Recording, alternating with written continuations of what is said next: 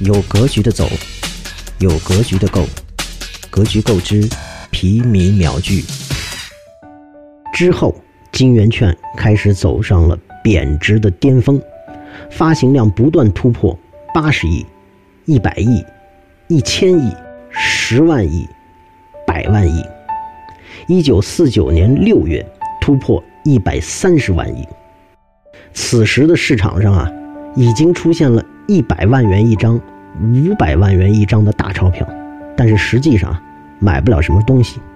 一九四九年的五月，也就是一个月之前，一担大米的价格已经到了要四亿多。对你没有听错，是四亿，四个亿，四个王健林的小目标才能买一担大米。刚才你听到的是格局购知皮米秒聚，想要更多干货，欢迎在你现在收听的平台订阅正在免费的格局购正式版。